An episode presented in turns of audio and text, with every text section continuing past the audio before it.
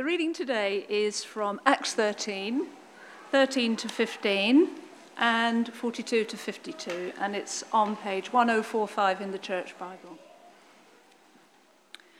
From Paphos, Paul and his companions sailed to Perga in Pamphylia, where John left them to return to Jerusalem. From Perga, they went to the Pisidian Antioch, Pisidian Antioch. On the Sabbath, they entered the synagogue and sat down. After the reading from the law and the prophets, the leaders in the synagogue sent word to them, saying, Brothers, if you had a word of exhortation for the people, please speak. Paul and Barnabas were leaving the synagogue. The people, as Paul and Barnabas were leaving the synagogue, the people invited them to speak further about these things on the next Sabbath. When the congregation was dismissed, many of the Jews and devout converts to Judaism followed Paul and Barnabas, who talked with them and urged them to continue in the grace of God. On the next Sabbath, almost the whole city gathered to hear the word of the Lord. When the Jews saw the crowds, they were filled with jealousy. They began to contradict what Paul was saying and heaped abuse on him. Then Paul and Barnabas answered them boldly. We had to speak the word of God to you first. But since you reject it and do not consider yourselves worthy of eternal life, we now turn to the Gentiles. For this is what the Lord has commanded us. I have made you a light for the Gentiles, that you may bring salvation to the ends of the earth. When the Gentiles heard this, they were glad and honored the word of the Lord and all who were appointed for eternal life believed. The word of the Lord spread through the whole region, but the Jewish leaders incited the God fearing women of high standing and the leading men of the city. They stirred up persecution against Paul and Barnabas and expelled them from their region. So they shook the dust from off their feet as a warning to them and went to Iconium and the disciples were filled with joy and with the Holy Spirit. Thanks be to God. So, uh, just before I start talking, uh, I'll pray. Heavenly Father, I pray that you speak through me now, Lord. I pray that you your, send your Holy Spirit to guide me into what to say. Help me to glorify you through my words. Help us all to leave here today with a fresh understanding of your love for us. I pray this in your name. Amen. So, I was giving uh, the title of today's sermon, which was Fruits and Challenges. And so I was looking at that title, and then I was looking at the passage today, and I must admit I had a bit of trouble at first. Maybe I was tired, or maybe I wasn't concentrating enough, but I just couldn't put the two together. Until finally God uh, spoke to me and almost made the scales come off my eyes uh, and gave me an idea of how today's talk was going to go. And I realized that God was showing me that the fruits and challenges are in sharing the gospel. So Paul and Barnabas were sitting in the, down in the synagogue. And all of a sudden, the leaders turned to him, turned to Paul, and said, Please share something encouraging with us. Now, I imagine Paul's face must have lit up when he was asked this. I mean, what an opportunity he was given on the Sabbath in front of all these Jewish leaders, these Gentiles, to come and speak about the Lord and all that he's done. So, as you saw, we had like a gap between the first section of word and then the second section. The bit in between is basically Paul uh, preaching about the history of Israel, all that, and all that God's done for Israel and all the people. And he, he ends that sermon with the gospel he talks about the good news of Jesus, that Jesus being the Son of God and he rose from the dead. It is pretty much the quintessential sermon on the gospel. And the fruits of this message were that they were asked to come back again the next week, which must have been a great encouragement to Paul and Barnabas. If I'm preaching somewhere and they ask me to come back the next week, I will take that as a, an encouragement myself. Um, but the challenges were also there. The Jewish leaders that were there were filled with jealousy towards Paul and Barnabas and began to undermine and really hassle them. And maybe you too can relate to a time where you finally got the chance to share the gospel, you've been working on that person for a long time, You finally get the opportunity to speak to them about God and Jesus. But then someone or something comes along and basically becomes a roadblock, gets in the way, makes it more difficult, and really hassles you and gets under your skin. Uh, I can certainly think of a few times when that's happened. But Paul and Barnabas' reaction to this is one that we can really learn from. It says that Paul and Barnabas answered them boldly, emphasis on the boldly. And I can imagine, well, I can only imagine how scary that must have been. I mean, I get nervous coming up to speak here in front of lots of Christians. I can only imagine how terrifying it must have been to be in front of all these Jewish leaders, all these Gentiles, who are just the Jewish leaders who were there to pounce on any mistake that they made, any words that they tripped over, anything that they said they didn't agree with, that they can pounce and make uh, a display of them being mistakes and making fun of them. And just on a side note, um, when I thought of this persecution that they faced there, uh, the last two days I've been uh, with Open Door uh, and be slowly becoming an advocate for them. And I've heard some harrowing how Christians face uh, extreme persecution. Um, maybe um, not as um, verbal as Paul and Barnabas faced. But there's some Christians around the world who will be thrown in prison or killed just for sharing the gospel with people. Uh, and I wonder, I was sitting there wondering, how on earth uh, can these people do this in this extreme uh, persecution? How can these people uh, act and share the gospel if I can't even do it um, to my neighbor or to my friend? But like Paul and Barnabas, they were filled with the Holy Spirit. So Paul and Barnabas, were challenged by these Jewish leaders for the first time, they did not cower, they did not back down, and they certainly did not stay silent. They turned to the Jewish leaders and, in a fairly sassy way, said to them, We've done our best to speak to you, but you wouldn't listen, and now we turn our attention to the people who you think aren't worthy to receive it. And that was a really powerful statement, which caused two very different reactions. The first reaction was that of the Gentiles, and I'll speak a bit more about them later. But challenge was that the Jewish leaders must have seen red after that. that. And they, as you can see, they stirred the pot, they got powerful people to persecute the pair of them and drive them out. And I've been growing up with the idea of never backing away from a challenge.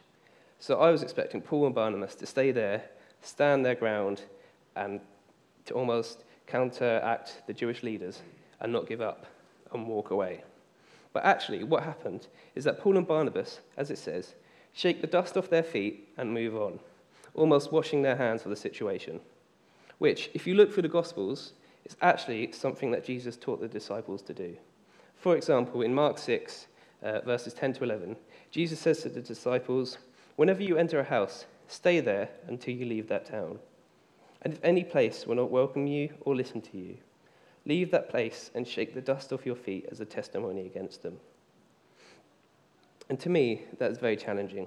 The idea that if we're working hard on someone, if we've invested a lot of time and effort into someone and sharing the gospel with them, and then we have to walk away because they're not accepting it, or they're not just you just can't break through to them. That is very challenging. You know, I don't know how I could react in that situation. Um, if they just don't respond to it, um, it's very hard to walk away. To simply shake the dust off my feet and walk away from that situation would make me feel like a failure. It would be incredibly difficult, and it would something that would challenge me. But um, as Jesus says, we can take comfort and freedom in knowing that Jesus has told us it is okay to walk away. If something is not going well, if something is taking up our time and effort, if something is damaging uh, our relationship with God, then it's okay to walk away from it and not feel like a failure. If the Holy Spirit tells us it's time to move on and give that person into God's hands, then so be it. Who are we to argue with God's judgment? There are situations in our lives where God calls us to stand firm, proclaim the truth, and we need to wait patiently until we see the results of that. But there are other times when God gives us the freedom to move on. We figuratively shake the dust off our feet when under the direction of the Holy Spirit. We surrender those people to the Lord and emotionally let go of them, which is definitely a challenging situation and one that has to be prayerfully thought out.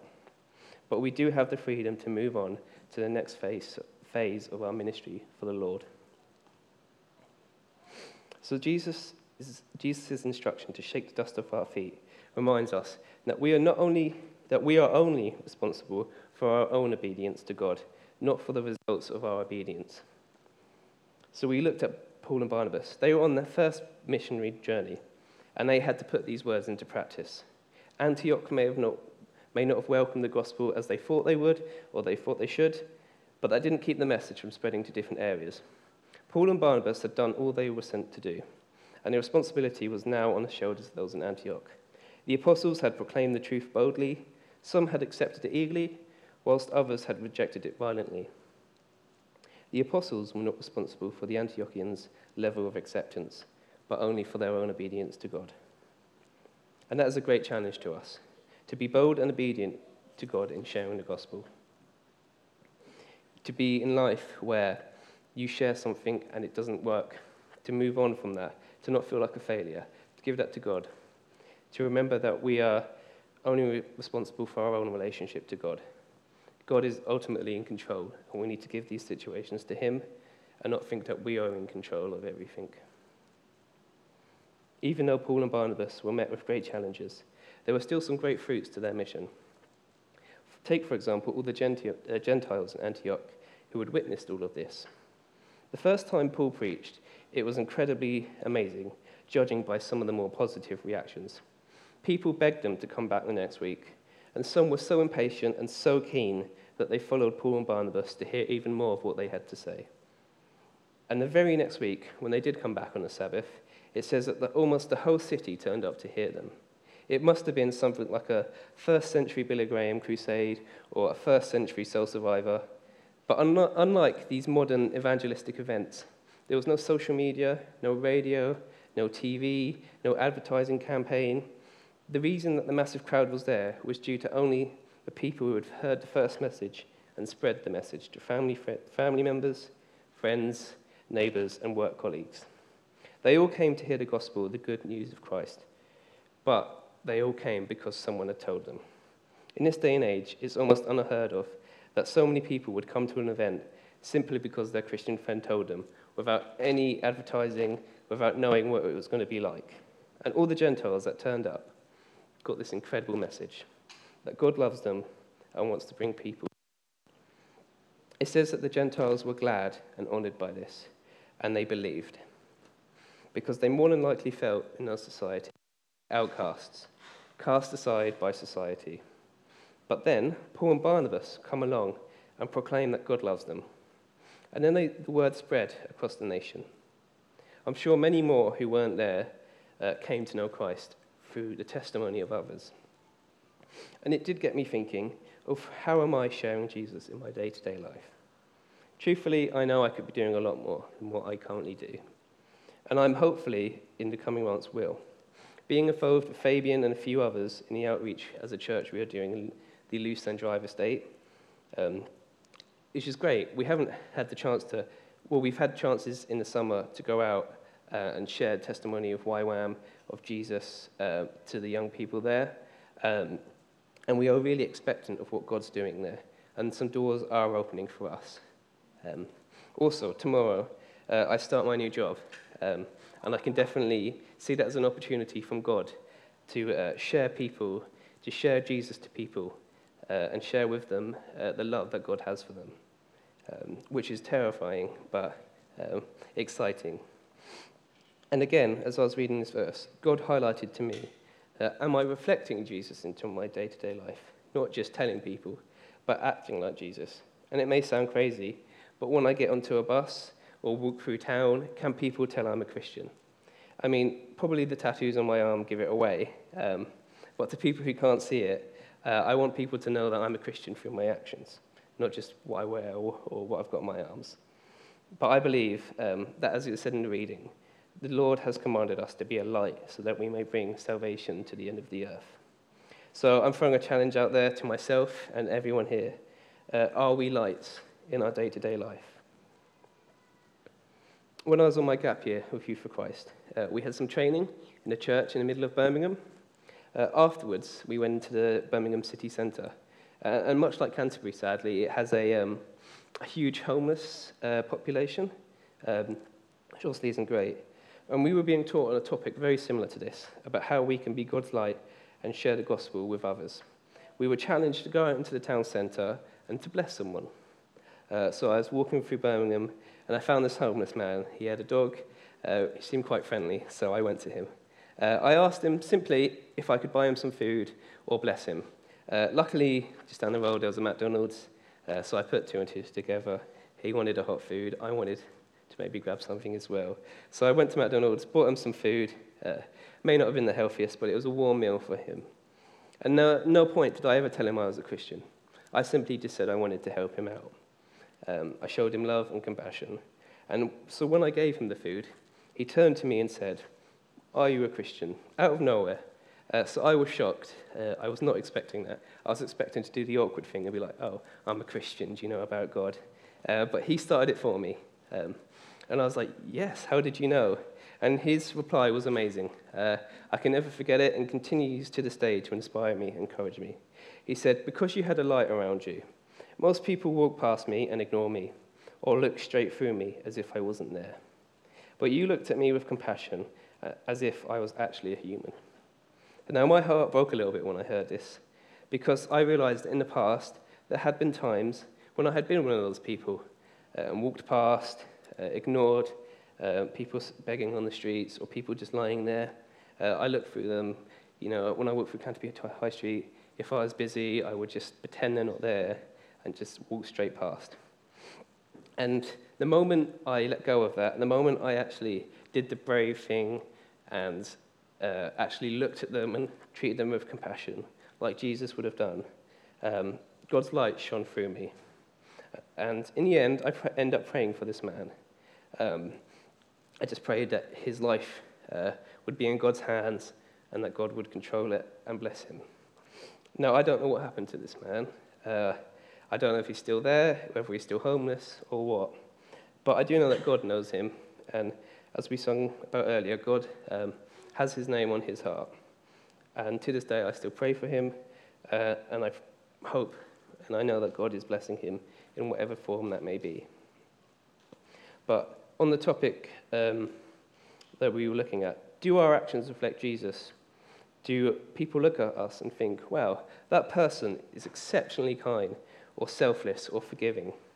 Because I believe that if we are obedient to God in trying to be Christ like in our actions, then the opportunities to tell people the amazing and incredible news of Jesus will arise. And some of you may think, I'm not well educated enough, uh, too, I'm too old or too young, uh, I'm not holy enough, uh, I don't know my Bible off by heart, um, I don't even own a Bible with me all the times. Um, and that's a lie that I uh, renounce in Jesus' name because God has called us uh, to share the good news. Everyone, anyone who's, who's believed and has encountered God or knows that God is real, they are called to share the good news. The old, the young, the inexperienced, the uneducated, uh, the uh, inexperienced male, female, um, vicars, non vicars, whoever, if you love God and you know God, then you are qualified. You are qualified to share the good news of God. And you may also think to yourself, what can I say to these people? Well, sometimes it could be as easy as just sharing when you first encountered God, why God, what's God done for you in your life. You don't necessarily have to give them a, a theological rundown of the story of Jesus and how it was um, prophesied in the Old Testament. I'm sure they don't even want to hear that. They want to know what you've encountered. They want to know what God is to you. And that's quite easy, um, I think, because you may not have an exceptional story. You may not have, like Paul or Saul, had a, um, a light come down from heaven and you know scales went on your eyes. You may have simply grown up in the church. But if you love God, then you can tell them that, and they will see that in your expression, in your eyes, in your face. When you love God, you have a certain aspect about you. And you may also think, but who can I tell? Uh, and the simple answer is anyone. To go into depth, it can be colleagues from work, family members, lifelong friends, neighbours, bus driver, taxi drivers, the cashier at co op, the postman, um, that random person in the street who you recognize, an old school friend that you haven't spoke to in years, anyone who comes into your life that you feel God is calling you to. And you can simply, uh, as you're at the cashier, ask them how their day's been, and then say, I'll be praying for you. It could be as easy as that. Um, and that could start the ball rolling in their life. Uh, and as you've seen today, some of you, when you do this, may face challenge and opposition like Paul and Barnabas did. And again, you'll feel um, you've tried your hardest, but nothing's happening. But as we've seen, it's okay to walk off and shake, your dust, shake the dust off your feet of that situation. God's not going to judge you if you feel that um, the Holy Spirit is telling you to move on. But the fruits of sharing the gospel, uh, in a way, I feel like I don't really need to explain. But when you see someone come to know Christ, to see their lives transformed, it is an incredibly joyous moment you can never forget. I remember when I first became a Christian, uh, and I couldn't shut up about it for the next few weeks because of what an amazing experience it is. And my friend uh, who invited me to church, uh, she was also incredibly happy. She was like a different person for a few weeks. Um, so when you experience that, uh, I don't know how many people here have been to Soul Survivor or one of these big events, when you see people go up to the front and give, your li- give their lives to God, uh, it's such an encouragement, such an inspiring thing. Um, and I think once you see it, you sort of get hunger for it, you get a taste for it, and you kind of want to see it all the time, every day. Um, but even in heaven, when it happens, it says in the Bible that there is a rejoicing and a celebration in heaven when it happens. So, to bring this talk into land, the coming weeks or months, um, let's try and be like lights to the people around us, to be like Paul and Barnabas, to be bold in facing the challenges that we face. If people want to hurl abuse at us, if people want to challenge us, contradict us, let them, because our God can handle it. Uh, nothing comes as a surprise to God. So if we're sharing the gospel and you get asked this incredibly weird question, it's okay to say, I don't know. I don't know, but what I do know is that God loves you and God loves everyone. And he sent his son Jesus to die for us. It can be as easy as that. Uh, it sometimes feels like a, a cop out answer just to say Jesus to someone, but actually, it is the right answer.